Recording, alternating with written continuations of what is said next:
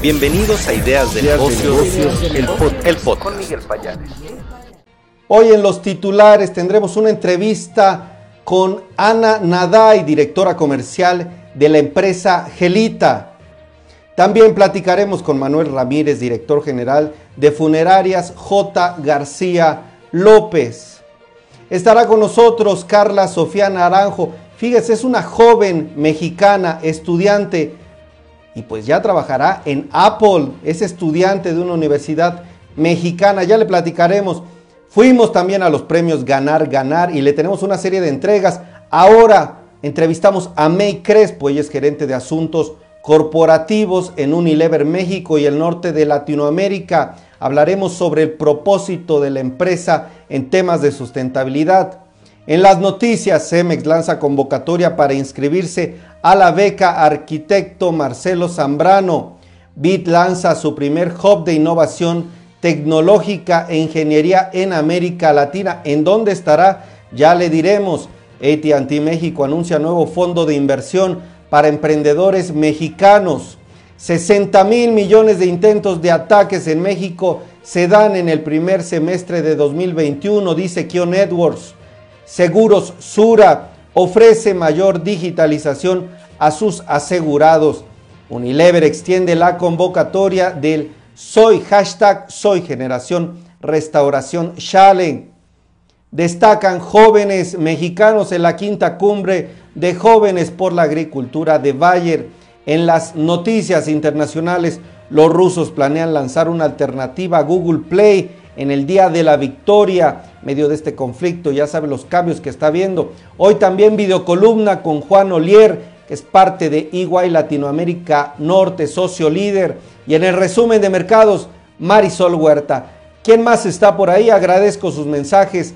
María de Los Ángeles, Karen Zárate, Medios Digitales, GJL y a todas las demás, Josefina Graciela y demás personas que están por aquí.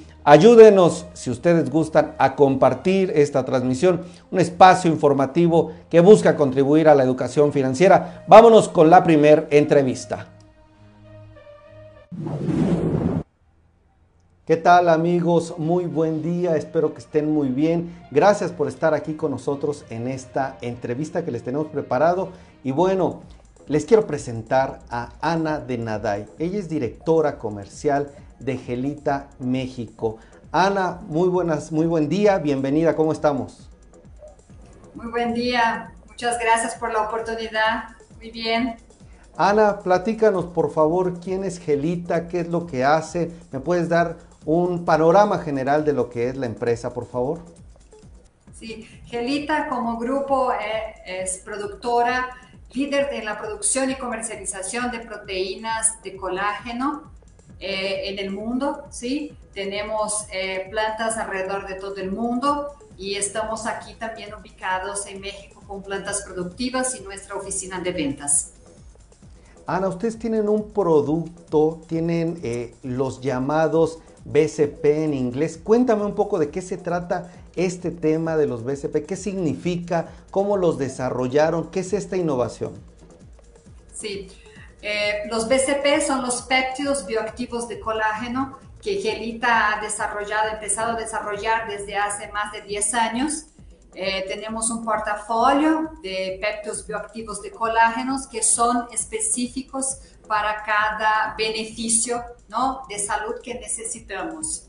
Por ejemplo, si yo necesito eh, tener una mejora en mis cartílagos, voy a consumir un pepto bioactivo de colágeno específico para la salud de mis cartílagos, ¿sí? Si necesito mejorar la salud de mi piel, mejorar mis arrugas, voy a tener otro péptido bioactivo de colágeno que se va a enfocar específicamente en eh, la parte de la salud de la piel, de mejorar mis arrugas, la elasticidad de la piel, mejorar los, el, grosor del cabello, eh, mejorar eh, las uñas también, ¿sí? Entonces, para cada beneficio que yo quiera, tengo un pepto bioactivo de colágeno específico a ofrecer como un suplemento al mercado. Permíteme contarle un poco a la audiencia de quién es Gelita. Ustedes tienen una planta de fabricación aquí en México, donde exportan a diferentes países, tienen eh, diferentes áreas. Son una compañía, se le llama B2B porque proveen a otras industrias, proveen a otra empresa, llegan eh, al consumidor con productos específicos, pero cuéntame un poco más de eso. ¿Cómo actúan ustedes? Este tipo de eh, BCPs, ¿cómo se comercializan a otras empresas? ¿Para qué se utilizan? Y también cuéntame un poco de las logomarcas, ¿qué son? Eh, Gelita comercializa sus peptos bioactivos de colágeno eh, con la industria, básicamente la industria de suplementos, pero los peptos bioactivos de colágeno también se pueden aplicar eh, en productos masivos, ¿no? Como una gomita, como un postre, como un yogur. pero el mercado va, más, va más a los suplementos y nosotros tenemos para cada uno de nuestros peptos bioactivos de colágenos tenemos una marca específica, ¿no? una logomarca específica donde eh, está avalado por los estudios científicos que tenemos eh, de cada uno de nuestros productos. Entonces, Gelita trabaja mucho de la mano con la industria, ofreciendo, además de los peptos bioactivos de colágeno, para que ellos transformen en, los suplementos o en los productos que van a poner en el mercado, ofrecer al mercado, también ofrecemos nuestras logomarcas. Cada uno de nuestros peptos bioactivos lleva una logomarca, una huella, ¿no? Como si fuera una huella específica y que el cliente puede utilizar en, eh, en su producto como un co-branding que llamamos, ¿sí? Entonces, ahí el cliente puede eh, utilizar esa, esa, esa logomarca y el consumidor puede obtener la información más específica, más detallada de qué beneficios tiene ese pepto bioactivo de colágeno metiéndose en internet buscando directamente en la página de Gelita ¿no? Eh, eh, los beneficios que el producto puede ofrecer. Perfecto. A ver, corrígeme un poco si estoy entendiendo bien o si tengo ahí alguna precisión, por favor, házmela. Entonces, Gelita es una empresa de origen alemán, tengo esta información, una empresa que eh, está creciendo dentro de este segmento, el tema de nutrición, bienestar, nutrición, eh, alimentación, diferentes áreas en donde está creciendo. Pero uno de estos productos que ustedes tienen para la industria son estos ¿Me puedes repetir? Son péptidos bioactivos de colágeno. Ahora, tal vez para los que no conocemos eh, esta industria, Ana, un colágeno es una proteína, es algo, es un producto que, que te sirve para algo muy específico, ¿no? Te lo tomas y como tú nos decías, te beneficia los huesos, te beneficia algún tipo de área específica y es justo lo que ustedes producen. Esos eh, biopéptidos eh, los péptidos bioactivos de colágeno, los BCP por sus siglas en inglés, y esos llegan estrictamente a las necesidades que uno tiene, a los puntos clave que quiere mejorar. Eso ustedes se lo venden, entiendo, a las empresas y estas empresas lo integran dentro de sus productos, suplementos. ¿Es correcto? Sí, correcto, estás correcto. Sí, nosotros ah. eh, entregamos a la industria y la industria transforma, ¿no? Eh, su producto final y entrega al consumidor final. ¿Por qué es importante que esté una logomarca? Si yo soy productor, si soy dueño de un negocio, si tengo suplementos, ¿por qué integrar una logomarca, una marca de, eh, de gelita? ¿Por qué integrarla a mi producto y por qué integrarla dentro también pues, de mi empaque? Sí, eh, es importante eh, poner la logomarca para que el consumidor sepa ¿sí? Los beneficios que son específicos de ese pepto bioactivo de colágeno que estamos entregando.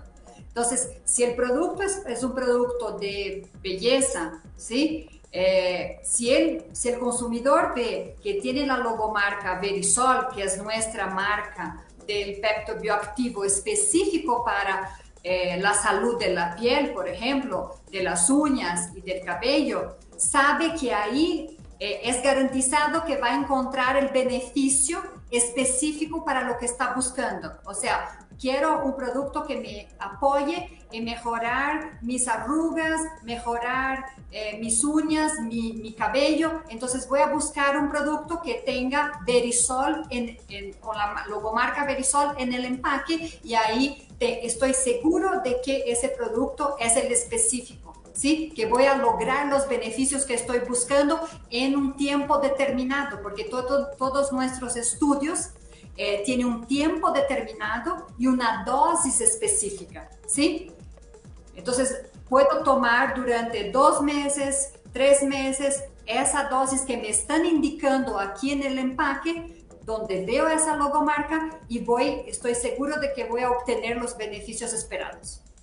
Perfecto, creo que me queda muy claro. Ahora, hablando en términos de negocio, ¿está creciendo de qué manera el mercado de suplementos, no sé, en Latinoamérica? ¿Cómo están sus planes de crecimiento? ¿Esperan crecer a un dígito, doble dígito este año? Este sector, este mercado de colágeno, ¿cómo está permaneciendo, cómo está creciendo a nivel regional? Eh, de, forma regional, eh, hablando de Latinoamérica, hay un crecimiento en la parte de suplementos a base de colágeno, eh, un crecimiento de dos dígitos, alrededor de 33% de crecimiento. ¿sí? Eh, México no está eh, detrás, ¿no? estamos en el segundo lugar, segundo puesto en crecimiento de, de productos a base de péptidos de colágeno, péptidos bioactivos de colágeno. Perfecto. Preguntarte también cuál es la expectativa, la empresa dentro de sus unidades de negocio, cómo ve estas áreas, cómo ve los péptidos bioactivos de colágeno dentro de su panorama de crecimiento para los próximos años. Es uno, uh, dentro de nuestro portafolio de productos, eh, los péptidos bioactivos de colágeno son eh, nuestras estrellas, digamos así, ¿no? Eh, son muy específicos. Gelita es única en el mercado con esos peptos bioactivos de colágeno. Eh, entonces, eh, estamos enfocando mucho nuestra estrategia en el crecimiento aún más de, ese, de ese, esa parte de nuestro portafolio ¿sí? y de forma global. Es una estrategia global de la empresa. Perfecto. Algunos datos tal vez para ir concluyendo esta entrevista la empresa, cuántos años tiene a nivel mundial, cuántos años tiene en México, este tipo de tecnología o innovaciones como los eh, péptidos bioactivos de colágeno, cuándo fueron desarrollados, ustedes en dónde tienen esta investigación, algunos datos generales.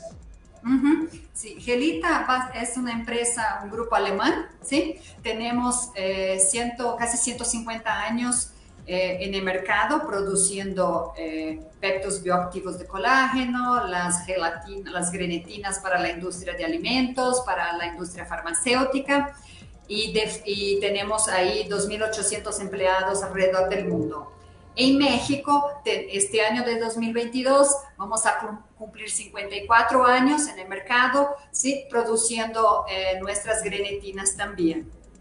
Eh, hablando de la parte eh, de desarrollo de producto, eh, los, de los peptos bioactivos de colágeno empezaron a ser desarrollados, como les dije, hace más de 10 años y en la casa matriz, ¿no? En Alemania. Pero después de que son desarrollados ahí, de acuerdo a la demanda necesaria para el mercado, son desarrollados también los protocolos de, producciones, son desarrollados para otros sitios de gelita de producción. La producción no queda detenida solamente eh, en, en, Alemania, en la casa matriz, y sí es repartida en los, divers, en los diferentes sitios de producciones que Gelita tiene en el mundo. Estamos presentes en todos los continentes. Excelente. Tal vez para algún empresario, directivo, alguna persona dentro del sector de suplementos alimenticios, cómo acercarse a Gelita, eh, qué hacer, cómo sumar estos productos, estos péptidos bioactivos de colágeno dentro de su portafolio, dentro de sus productos, dónde los pueden contactar, dónde pueden también obtener más información y también si es posible, eh, pues este desarrollo de productos eh, y en qué industrias tú los verías que sus productos en Gelita se pueden utilizar. Sí, nosotros apoyamos eh, nuestros clientes, nuestros, eh, con los desarrollos de productos, tenemos eh, todo el soporte técnico necesario para apoyar eh, los desarrollos de cada que cada cliente necesite para cada rubro de la industria, ¿no? que, son, que son diferentes, las necesidades son diferentes. Eh, nos pueden contactar a través de nuestro sitio web tenemos la página global de Gelita, tenemos Gelita en México, nuestro equipo de ventas está y de servicio técnico está ahí a disposición para que podamos eh, apoyarlos en lo que sea necesario para el desarrollo de nuevos productos. Excelente, pues interesante Gelita como una empresa, una empresa alemana que está generando innovaciones, que ve potencial de crecimientos dentro de este sector de la nutrición, del bienestar. Eh, y creo que estos productos que nos estás planteando, esta estrategia de crecimiento que viene también desde su lado, pues puede apoyar a otras industrias, puede apoyar a otras pequeñas, medianas empresas utilizando estas marcas que ustedes tienen, le llaman logomarcas dentro de sus productos, pero además que pueden utilizarse o beneficiar al consumidor con muy o de manera muy específica en algún padecimiento, en alguna necesidad muy específica que tenga. Pues ha sido un gusto para mí, Ana de Naday, directora comercial de Gelita México. Gracias por haber estado aquí en Ideas de Negocios. Te mando un fuerte abrazo.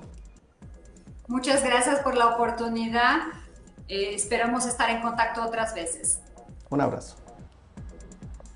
Gracias a todas las personas que están aquí con nosotros en esta transmisión. Yo agradezco sus comentarios. Fabricio Salvatierra, también veo a Laura Judith, veo a Josefina Graciela, Francisco Cruz. ¿Qué les parece si ahora me acompañan con una entrevista interesante? Está con nosotros Manuel Ramírez, el CEO, el director general de Funerarias J. García. Acompáñenme a esta entrevista, por favor, háganos sus preguntas, cualquier tipo de comentario adelante a todos los del podcast de Ideas de Negocios, bienvenidos a esta transmisión. Estamos en vivo y recibo con muchísimo gusto a Manuel Ramírez, él es director general de Funerarias J. García López. ¿Cómo estamos? Bienvenido, Manuel. Muchas gracias, Miguel Ángel. Encantado de poder platicar contigo, con tu auditorio, este tema que, a todos nos compete y que a veces nos da un poquito de, miedo hablar del tema, pero es importante, este, Miguel Ángel.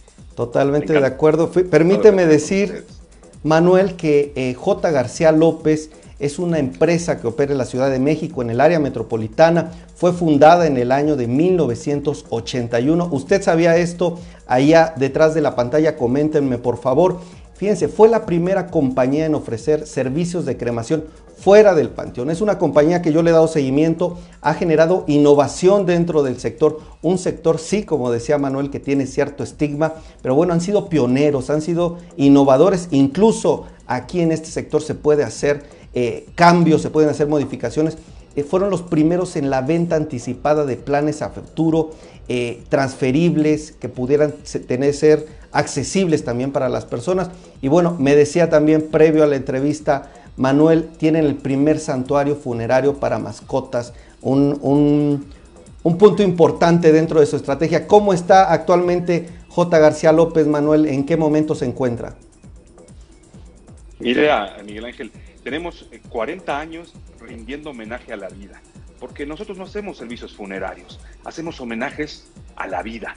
Eso es lo que hemos entendido después de 40 años de atender y de apoyar a las familias mexicanas en este momento tan complejo que es perder a un ser querido. Perder, perder momentos, sin duda alguna, más vulnerables que puede experimentar una persona. Y es un hecho, desafortunadamente, que todos vamos a requerir de un... Partiendo de estas premisas, mi estimado Miguel Ángel, es de donde nosotros pues cobramos importancia y hemos trabajado estos 40 años de crear conciencia entre las familias mexicanas de la importancia que tiene adquirir un plan de forma anticipada y eliminar riesgos importantes, como lo acabo de, mencionar, ese riesgo financiero, el riesgo psicológico y el riesgo jurídico legal. ¿A qué me refiero? Hablo del riesgo psicológico, el perder a un ser querido, es poner en manos de los expertos de una empresa funeraria seria este momento tan complejo, tan vulnerable, en donde no hay cabeza para tomar decisiones adecuadas. Con una sola llamada telefónica, nuestro tiene tecnología de punta que trabajamos 24 horas, 365 días. Era un experto que con gustoso estará de apoyar a, las personas que así lo requieran, de orientar qué es lo que hay que hacer y evitar ese, ese riesgo psicológico, ¿no? Dedicarse a estar en comunión con la familia y rendir homenaje al ser querido que desafortunadamente partió. El riesgo financiero, Miguel Ángel, el, el, tener que enfrentar el fallecimiento de un ser querido y tener que pagar en ese momento el servicio puede desestabilizar cualquier economía familiar. ¿Por qué no decidir adquirir un, plan de forma anticipada, pagarlo de acuerdo a mis posibilidades económicas, ¿no? A meses sin intereses, con mi tarjeta de crédito, con crédito propio de la empresa, aprovechar los precios de contado, ¿no? Este, el tema es evitar también ese riesgo financiero, que a lo mejor eh, eh, eh, el fallecimiento de un familiar viene, viene acompañado de una estancia en el hospital, de gastos, etcétera, etcétera. ¿Por qué no tener esto ya previsto y, eliminar este riesgo financiero, el psicológico y el jurídico legal que, mencionaba? nosotros nos encargamos de hacer todos los trámites ante dependencias gubernamentales para que, repito, la familia pueda estar en comunión y estar abrazado, rindiendo homenaje al ser, al ser querido que, desafortunadamente pues partió, ¿no? Nuestros planes de previsión también tienen la bondad de ser 100% transferibles. ¿A qué me refiero? Eh, una familia quiere uno o dos planes y estos van a ser utilizados como la línea de la vida lo, requiera, ¿no? El que nuestro ser querido que desafortunadamente en esta línea de la vida pues este, se nos adelante y, parta. Este, este plan cubre a toda la familia. Quien lo requiera es 100% transferible sin tener que pagar cuotas extraordinarias. He ahí la importancia de, adquirir un plan de, previsión y estar preparado para este momento complejo e inevitable. Los mexicanos nos anticipamos a este tipo de situaciones. Dentro de J. García, cómo están recibiendo esta tendencia o esta, estos hábitos de los mexicanos. Si nos estamos anticipando, no nos estamos anticipando, qué edades son las más proclibles a poder acceder a este tipo de, eh, soluciones. ¿Cómo lo ven desde ahí? Fíjate, te voy a dar un dato duro que es muy interesante. Solamente el 4% de la población de nuestro país cuenta con algún instrumento de protección funeraria. Ahí te hablo de la gran oportunidad y el gran trabajo que estamos haciendo. Solamente el 4% de la población está preparada por este momento inevitable. Entonces, al hablar de la gran cantidad de gente que aún no cuenta con una protección funeraria, ¿qué nos ha dejado como aprendizaje esta pandemia que hemos vivido y que ha cambiado nuestra vida? Que debemos contar con un plan de previsión y es como un producto de canasta básica, porque nos dimos cuenta de lo vulnerable que puede ser el ser humano y de que requerimos el, respaldo de una empresa funeraria seria, ¿no? Así está la, situación en, nuestro país y hemos entendido también con el paso del tiempo de que la mejor funeraria es la que está cerca de casa. Por eso hoy tenemos ya 10 sucursales aquí en el área metropolitana, perdón, metropolitana que nos permite estar cerca de las familias en este momento tan complicado.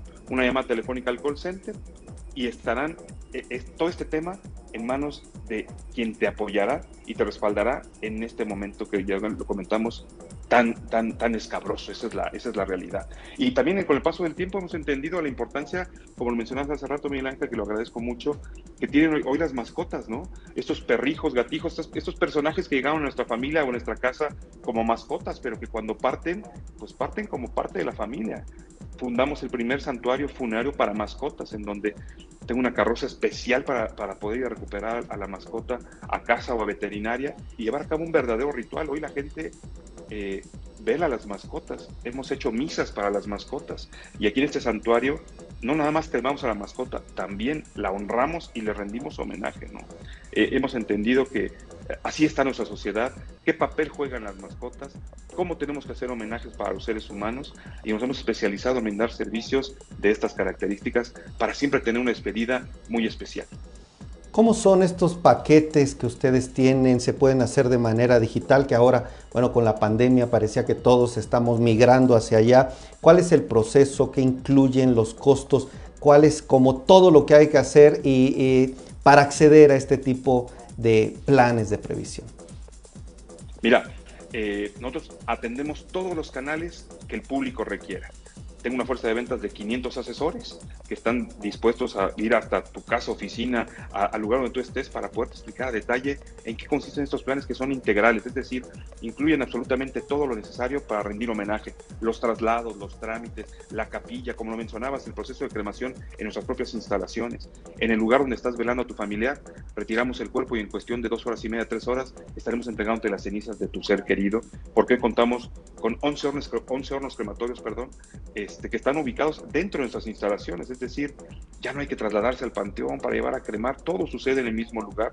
Como lo mencionaste, fuimos pioneros en, poder ofrecer esta, esta comodidad de estos servicios para que las familias, repito, pues reciban un servicio integral, no tengan que preocuparse por nada más que estar en comunión este, despidiendo a tu ser querido.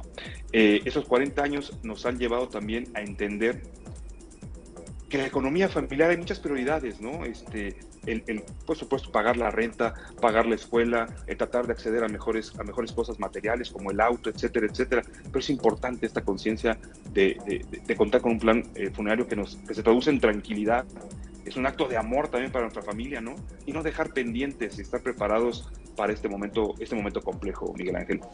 Muy interesante, creo que nos haces reflexionar de la necesidad de prevenir, ya lo decía Josué Vega aquí en el chat, en las diferentes redes sociales que estamos. En Facebook dice, es importante prevenir. También gracias Paco Ángeles. Mariel Medina que dice, es muy importante prever este tipo de servicios. De por sí es difícil pasar por algo así, que cuando lo tienes resuelto ayuda muchísimo, dice mi querida Mariel Medina. Y es justo lo que nos decías, 4% de la población en México apenas cuenta con un plan de este tipo. Bueno, creo que hay que acercarnos.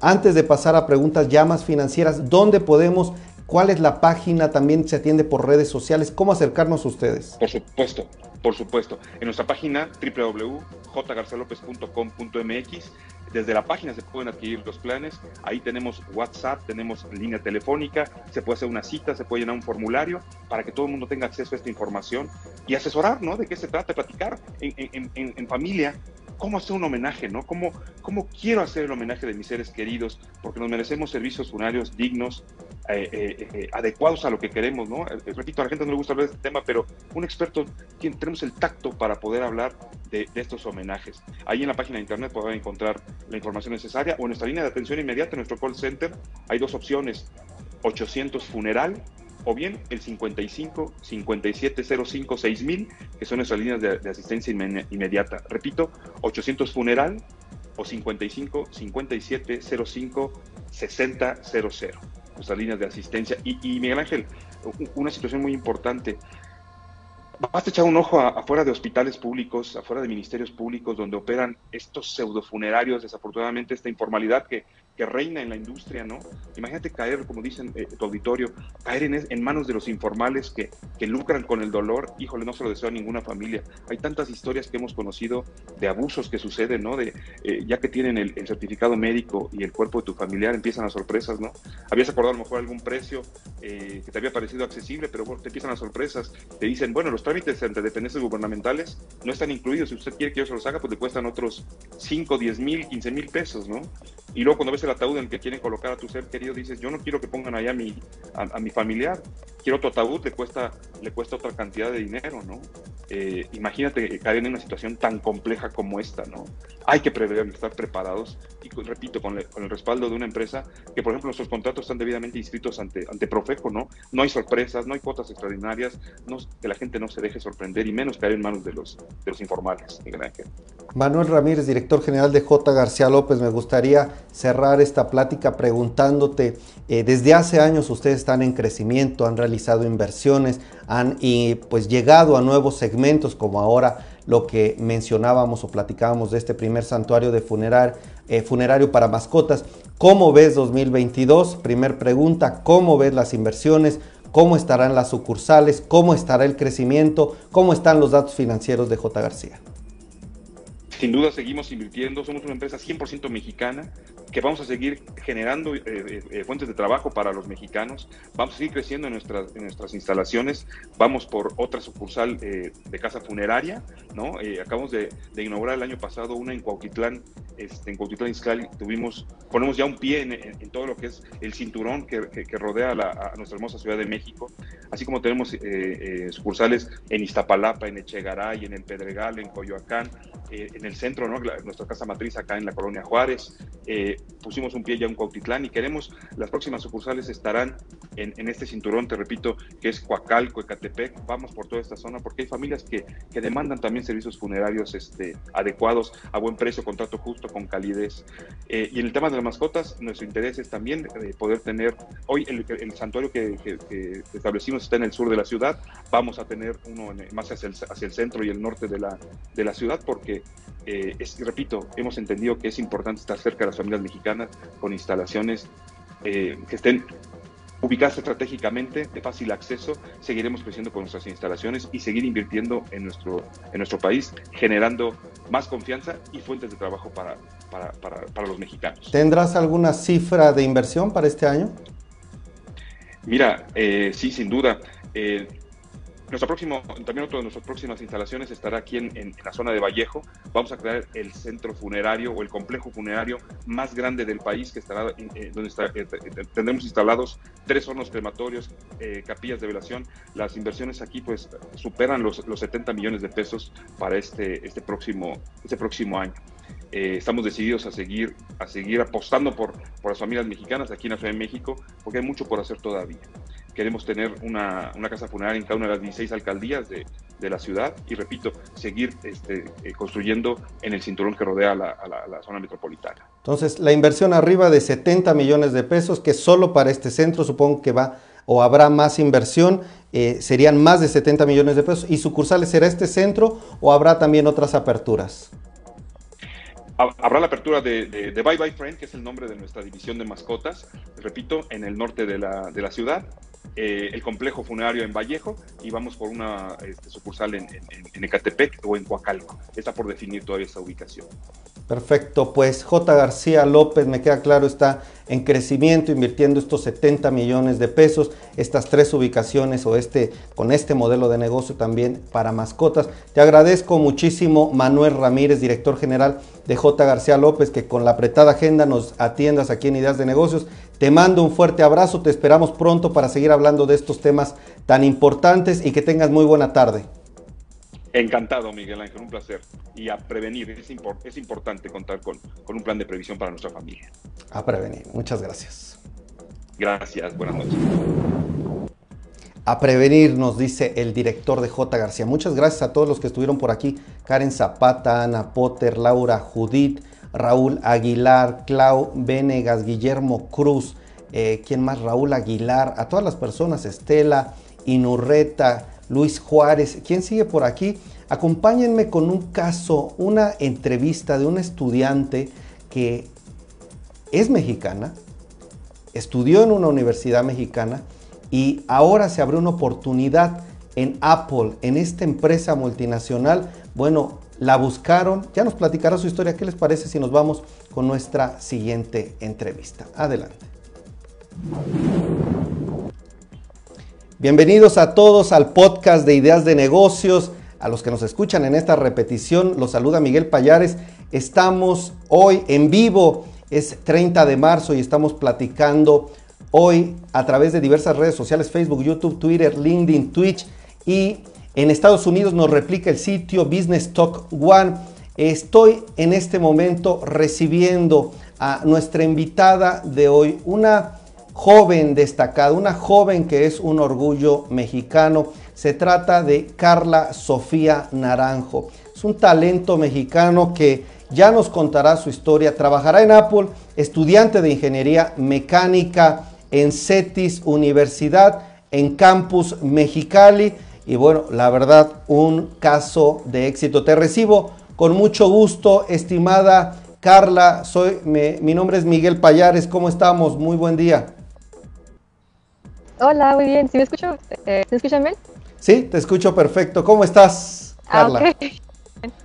Sí, muy bien. De hecho, aquí sigo en la escuela. Me cubre bocas. Perfecto. Carla, platícame por favor un poco de esta historia. A ver, permíteme decirle al auditorio un poco de ti. Eres estudiante originario de San Luis, Río Colorado, en Sonora. Cursas actualmente el octavo semestre de Ingeniería Mecánica y en ETCETIS Universidad, esta universidad, el campus Mexicali, una de las más importantes en la región. ¿Es correcto? Eh, soy de Mexicali. ¿Perdón?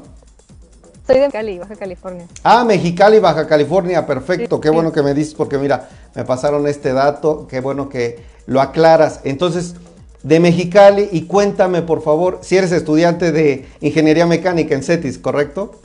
Sí, sí. Platícame por favor cómo fue esto de los viajes. Viajaste, entiendo. Platícame primero cómo está esto de Apple. ¿Te llamaron? ¿Cómo fue? Eh, ¿Vas a entrar cuándo? ¿Cómo?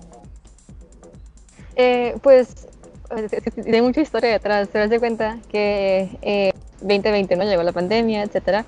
Y la pandemia lo que trajo es que pues muchas empresas aquí en Mexicali eh, pues tuvieron que cerrar sus puertas a los practicantes, ¿no? O sea, los estudiantes como yo en ese entonces que estaban buscando prácticas, este, pues no tenían oportunidad de, de poder cumplir con esas prácticas aquí en Mexicali y en la región en general, porque como que estábamos en esa pausa de qué va a pasar, ¿no? O sea, qué se va a hacer ahora que no puede haber gente en las, en las empresas trabajando porque pues pandemia, etcétera. Entonces, este, ese fue como que el mayor impulso que tuve como a de verdad como buscar fuera de la, de la frontera. Este, y eh, primero me fui como a lo más cercano, ¿no? Yo soy Mexicali, yo busqué a Mexicali, no había Mexicali, me fui a Tijuana, etcétera, así como a, aplicar a, a Tijuana, empresas de la región. Y dije, bueno, ya estoy, ya estoy aplicando fuera de la ciudad, ya puedo, o sea, no pierdo nada en aplicar también fuera del país. Y pues aprovechando que Mexicali está cerca de California, le dije, bueno, vamos a buscar en California. Este, y estaba aplicando en varias este, empresas y fui, progresando, ¿no? Dije, bueno, otra vez ya estoy como quedando el tiempo y el esfuerzo como aplicar a estos lugares, pues puedo irme como que, no pierdo nada, o sea, no me cobran por aplicar este, gran cosa, nada, de verdad, en, en, en intentarlo. A empresas ya como, este, pues, de, de renombre, ¿no? Como a Uh, para puestos de practicantes o como de interno, como le dicen allá.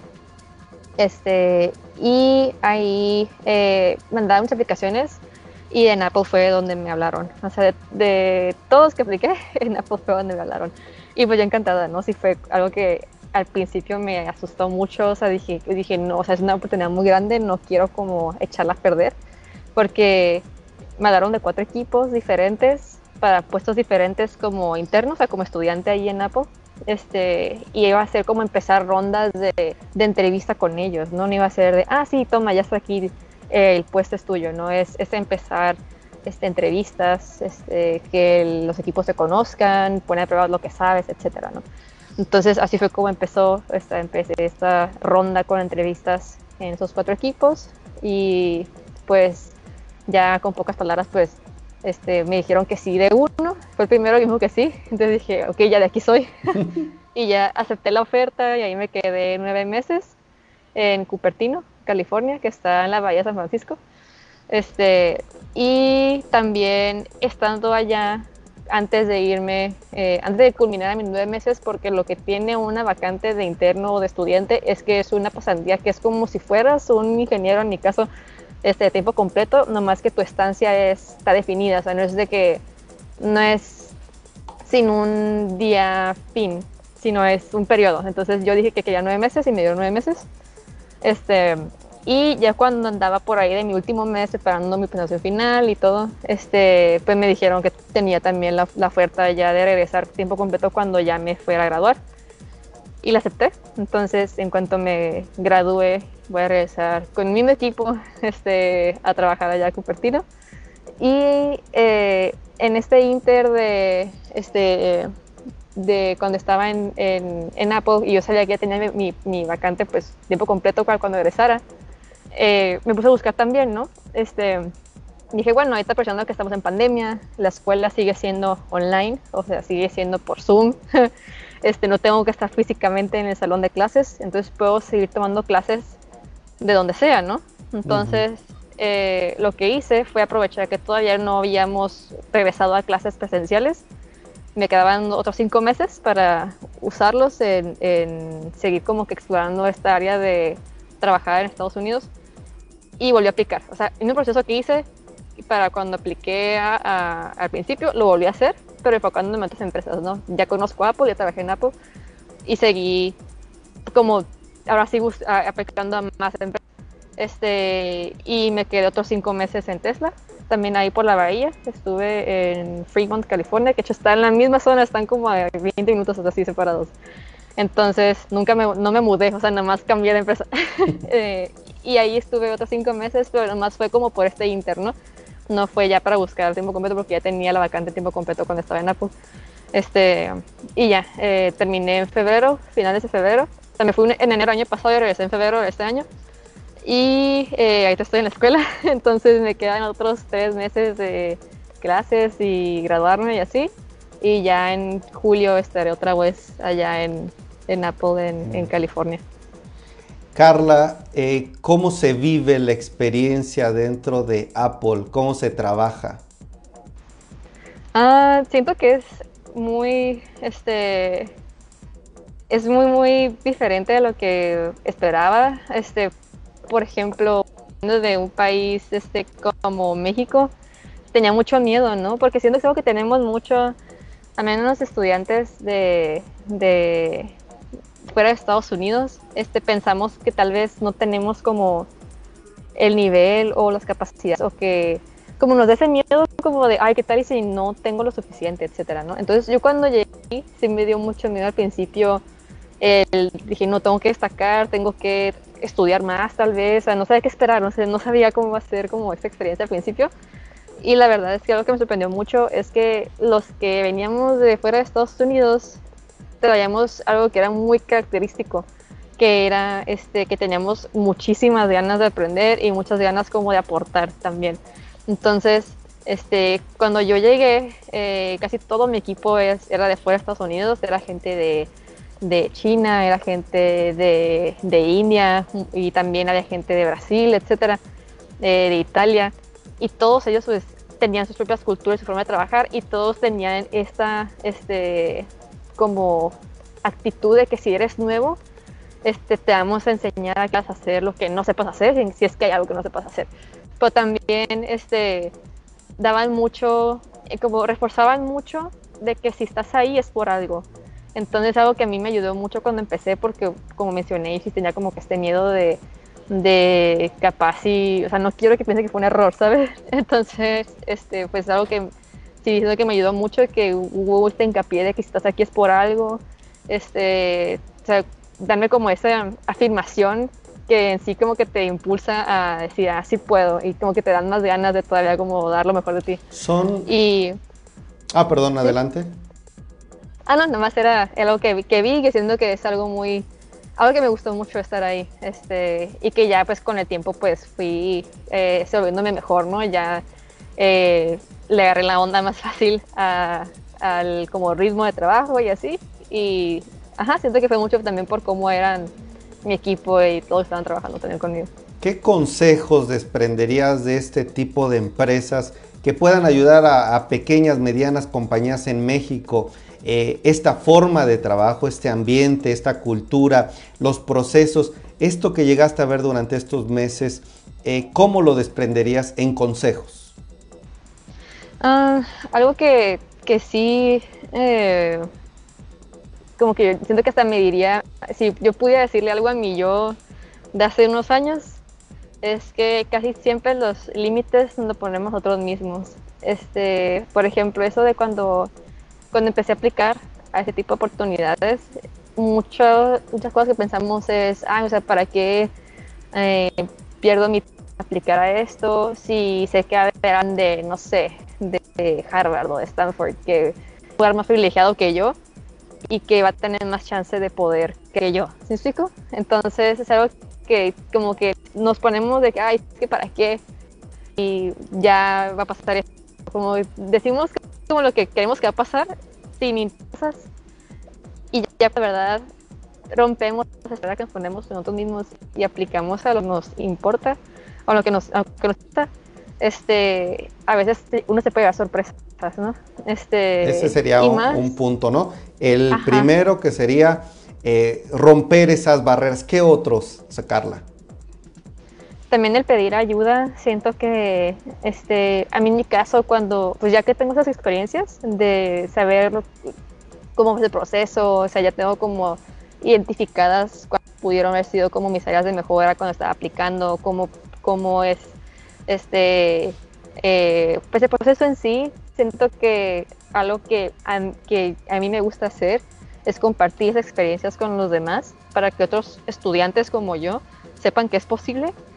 Y, y siento que como estudiantes también puede que nos dé pena como que acercarnos otros que hayan vivido lo que, lo, que queramos este, vivir también en algún, en algún tiempo. Y siento que si yo hubiera tenido a alguien al que pudiera preguntarle, hubiera tenido la confianza como de verdad este, preguntarle cómo le hiciste o cómo fue este proceso, etcétera, hubiera sido mucho más fácil. Entonces, siento que otro consejo sería más que nada para los jóvenes estudiantes es que este, si conocen a alguien que ha pasado por algo que les interesa o que sabe algo que sea de su interés, eh, que no tengan miedo a preguntar. Porque siento que aquellos que tienen experiencias no van a guardárselas para sí mismos. O sea, siendo, si uno aprende y tiene que como, eh, como hay un dicho en inglés que es paid forward, que es de que los demás también, que se lo pueda también dar a los demás que estén en esos años. Y así que hacemos todos. Entonces siento que el, poder tener acercarse a pedir ayuda, pedir consejos, eh, sí ayuda muchísimo en tipo de situaciones. Por último, tenemos ya un minutito, pero regálanos áreas, características, habilidades en donde estudiantes, profesionistas deban, además del inglés, obviamente que es, eh, creo, pues indispensable tenerlo, pero adicional a esto, ¿qué se necesita? ¿Dónde capacitarse para alcanzar y llegar a empresas multinacionales como Apple? Ah, siento que es algo, este, como ahí depende mucho del el tipo de carrera pues o, trayecto profesional que, uno escoge, es decir, si uno está en negocios, si alguien está en, en ingeniería. Eh, es muy importante definir exactamente qué área les gusta y cuáles son sus habilidades. Este, por ejemplo, algo puede, puede ser, a mí me gusta mucho tal tema o tal área de ingeniería, pero también siento que me, se me da mucho esta otra área. Entonces, ver este, cómo hacer esa balanza y en sí delimitar algo muy específico que es como lo que les, gustaría seguir aprendiendo o de verdad este, ejercer ya en los próximos años, enfocarse en eso. Porque busca un eh, eh el mundo de la tecnología es bastante saber de todo, pero también tenido este, este es como mi, mi, área fuerte, ¿no? Y es la área que me interesa y porque me interesa voy a, voy a hacer un voy a siempre buscar mejorar, ¿no? Entonces, si algo este, muy importante el saber el que te guste lo que hagas y que también estés seguro de lo que hagas y que puedas defender tu trabajo, este, que te guste defenderla. A mí me encanta, por ejemplo, hablar de lo que hago. Este, y también pues que nunca se pierdan esas ganas de aprender y es algo que se valora mucho, la verdad. Interesante este tema, especialización, continuar con el crecimiento. La verdad es que este tipo de entrevistas creo que ayuda no solo a lo personal, a lo profesional también. Gracias Carla Sofía Naranjo, la mejor de las suertes. Esperamos que nos sigas dando eh, entrevistas. Yo entiendo que al trabajar en un corporativo, bueno, se limita mucho este tema, pero tenos presente para seguirnos, seguirnos platicando cuál es este crecimiento en tu carrera. Te mandamos un fuerte abrazo. También la gente de ideas de negocios aquí en la Ciudad de México. Dice, perdón, qué gran chica que sirves como ejemplo a los jóvenes que quieren llegar y tener éxito. También Roberto Báez dice, felicidades por tus logros. Carla y Ana Rojas dice un gran ejemplo. Muchas felicidades. Carla Sofía Naranjo, que tengas muy buena noche. Gracias. Gracias, bye. Un abrazo. Interesante este tipo de logros de estudiantes mexicanos. Vámonos a la parte final con el resumen de noticias de negocios. Comenzamos.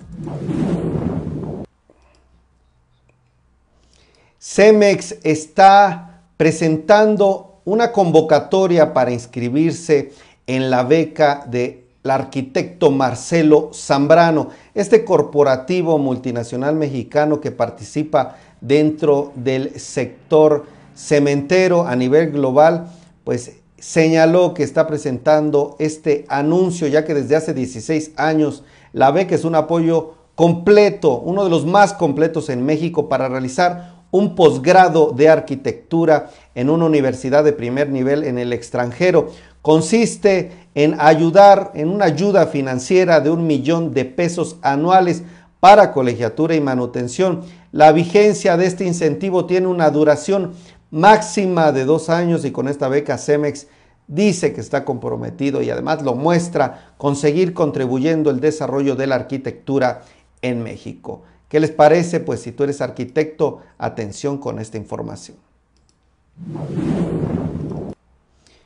La empresa BIT está lanzando su primer hub de innovación tecnológico e ingeniería en América Latina para contratar al mejor talento local. BIT será la primera y única aplicación de movilidad con un centro ubicado en donde cree, en la Ciudad de México, en donde se desarrollará tecnología desde Latinoamérica para Latinoamérica en un mercado pues amplio con esta iniciativa BIT, además de generar empleos, la empresa apuesta por resolver los diferentes retos que se tienen, las necesidades de manera local de la mano de quien los conoce mejor, el, talento latino, los mexicanos y bueno, los interesados en formar parte de este nuevo hub de innovación tecnológica e ingeniería pueden aplicarlo dentro de un link que compartirá la empresa dentro de su página. Pues si tú eres parte o estás interesado en este tema de movilidad, adelante porque Vida está buscando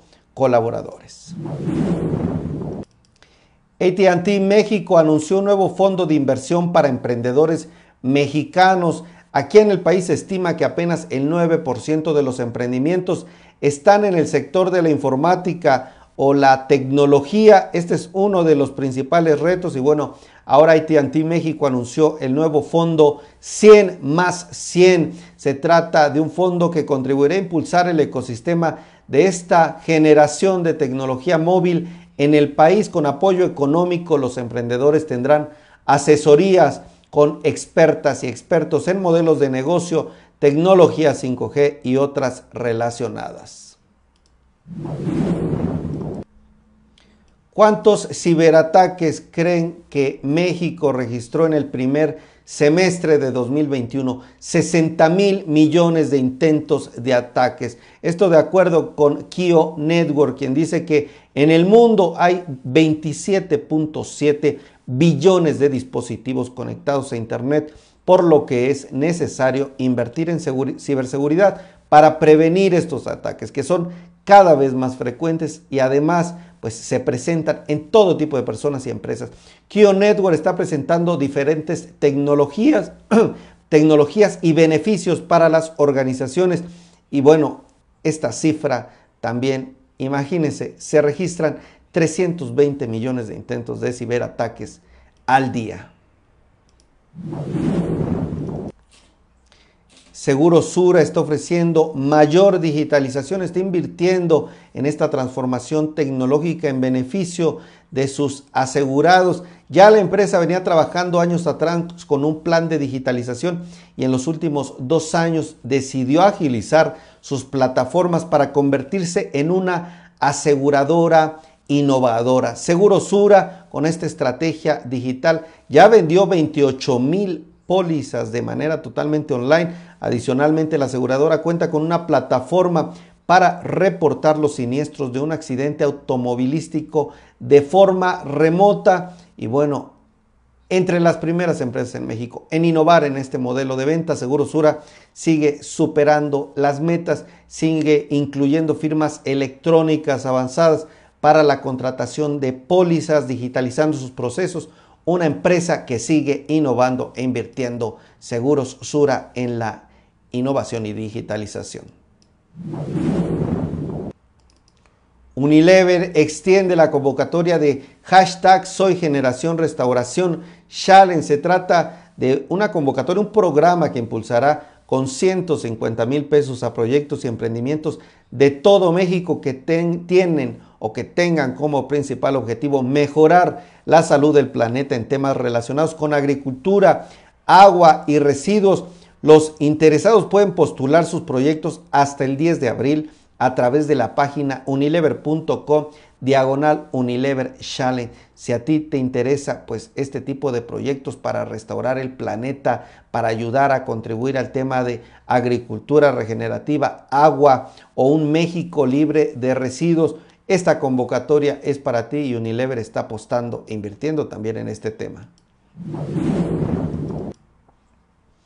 Destacan jóvenes mexicanos en la quinta cumbre de jóvenes por la agricultura de Bayer. La empresa señala que en esta cumbre, que es un espacio de participación para proponer ideas innovadoras y soluciones sustentables para la seguridad alimentaria y la agricultura global, pues estos jóvenes mexicanos destacaron, recibieron más de 2.000 aplicaciones en Bayer de todo el mundo y se seleccionaron 100 delegados, de los cuales 3 fueron mexicanos. Imagínense el orgullo de los tres ganadores a nivel global.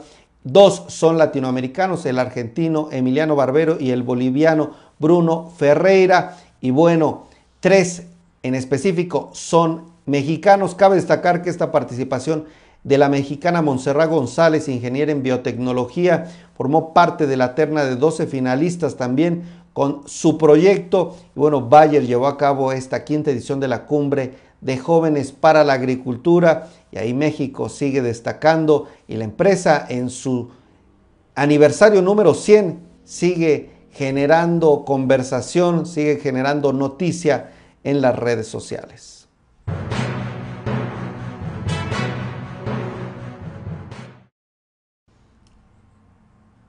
Rusia planea lanzar una alternativa a Google Play en el Día de la Victoria desarrolladores tecnológicos rusos están construyendo esta alternativa a la tienda Google Play de Alphabet y están planeando este próximo 9 de mayo, un día feriado allá en Rusia, pues tener esta nueva opción. YouTube y Google Play suspendieron este mes ya todos los servicios de pago en Rusia, incluyendo las suscripciones, ya que las sanciones occidentales por las acciones de Rusia contra Ucrania pues comenzaron a plantear diversos desafíos en el país. Ahora se toman este tipo de acciones. ¿Usted qué le parece? Acompáñeme ahora con una videocolumna con EY. Adelante. Hola Miguel, un gusto saludarte a ti y a tu audiencia. Vamos a hablar hoy de la adopción de la nube en las compañías. Esto es un cambio de paradigma fundamental. Las empresas pasan de adquirir costosos activos tecnológicos, de hacer grandes niveles de inversión, de tener batallones de gentes en el área tecnológica para mantener y actualizar su tecnología, a consumirla.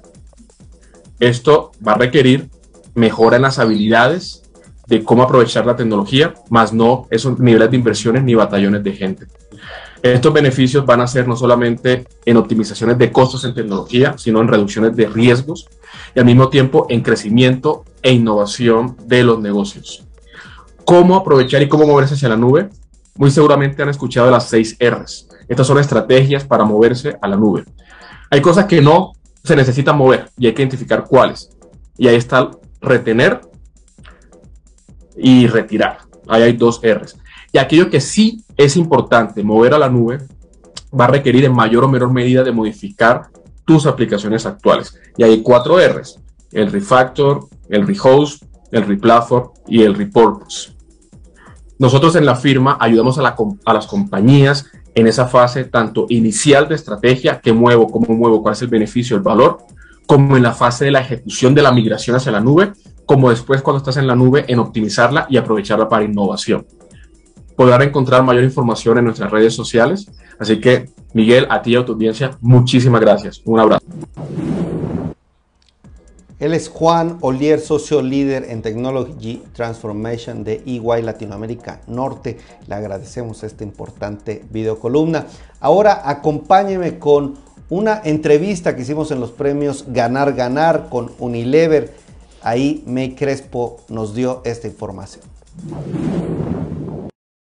¿Qué tal amigos de Ideas de Negocios? Hoy me encuentro con May Crespo. Ella es gerente de asuntos corporativos en Unilever México y norte de Latinoamérica. En Unilever, como sabes, eh, somos una empresa con propósito, que nuestro propósito es hacer de la sustentabilidad algo cotidiano. Entonces, poner la sustentabilidad en el centro tiene que ver con el tema de responsabilidad social, ¿no?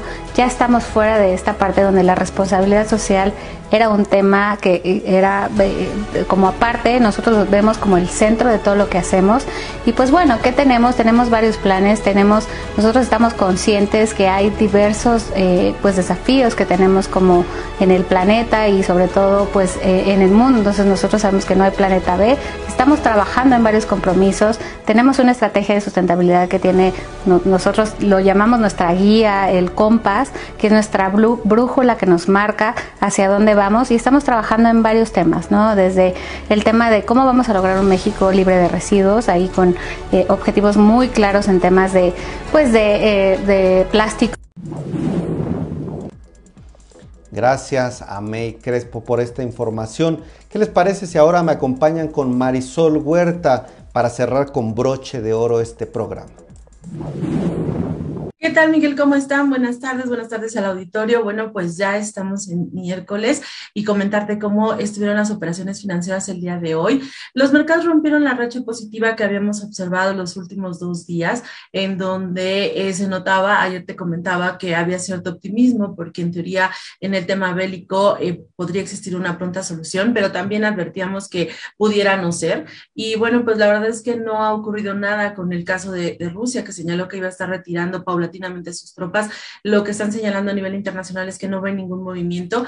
Joe Biden incluso duda de que esto sea una estrategia y la OTAN dice que puede ser un cambio de estrategia por parte de Rusia y de alguna manera como para tratar de ganar tiempo y readecuarse, etcétera. Tú sabes, estos temas de la guerra así son. Entonces, bueno, pues hoy ya hubo un poquito, nuevamente retomaron la cautela.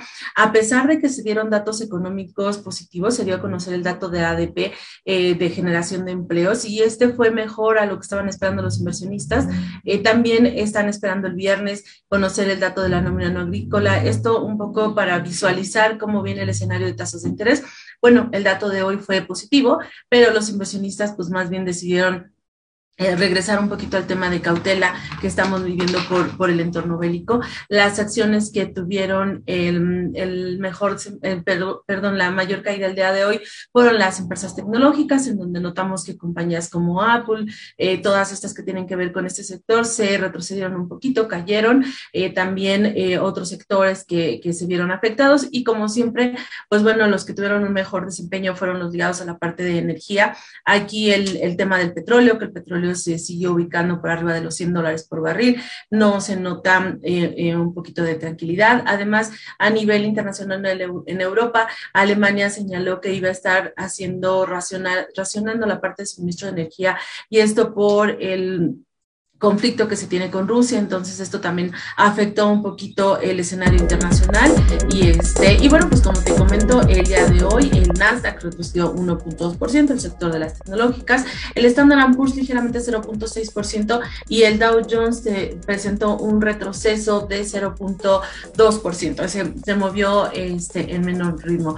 Con el tema de la de la vacuna que ayer les platicaba que la FDA había autorizado que se pusiera una cuarta dosis a las personas mayores de 50 años y a los jóvenes que tuvieran cierta vulnerabilidad. Pues el día de hoy el presidente Joe Biden se puso la cuarta dosis, pero bueno, al mismo tiempo está señalando que debe haber una campaña de reforzamiento para otoño. Sin embargo, dada la situación y todo lo que han venido gastando y que el Congreso no les no le aprobó eh, mayores recursos, pues dice que probablemente no tenga las suficientes vacunas para una campaña de reforzamiento para la población a nivel general en, otoño. Para esta cuarta dosis, dice que en, los, en, las personas mayores señala que sí tiene un poco este, el refuerzo, pero bueno, también están recomendando esto porque recordemos que la variante del Omicron sigue, bueno, fue Omicron y ahorita ya hay otra variante de COVID que sigue afectando y que es justo lo que está poniendo nuevamente en jaque eh, por la parte de Asia. Entonces, bueno, pues ahí la recomendación eh, de, pues de protegerse porque hemos regresado a una vida normal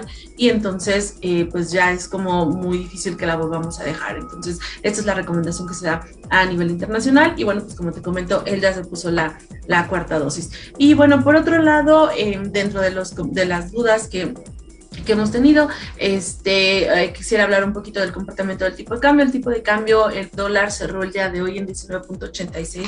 Estamos viendo y nos están preguntando por qué se está ubicando abajo de los 20 eh, dólares. Una de las respuestas, eh, la, la, que viene de bote pronto siempre, pues tiene que ver con el diferencial de tasas que tenemos en México. En México se están pagando tasas de 6.5% y a nivel internacional, sobre todo en Estados Unidos, pues andan en niveles apenas de 0.5%. Y hay tendencia que suba, pero bueno, el diferencial que tenemos es bastante amplio. Por otro lado, también eh, los países, eh, tanto México como Latinoamérica, en el tema de materias primas se benefician un poquito del incremento que se ha tenido. En el caso de Brasil, este, pues el precio que ha tenido el petróleo, México también, pero también otro tipo de, de, de, materias primas son las que están provocando que exista flujo de grandes inversionistas hacia los mercados locales. Y ahí viene la, el, el, otro punto, los grandes inversionistas institucionales también que salieron ahorita del riesgo de, de Rusia, del riesgo que pueda tener China y que tenga que tener Europa, pues siempre van a estar buscando dónde colocar sus capitales y los mercados, México y los mercados emergentes, porque hemos de señalar que no solamente México es el que está teniendo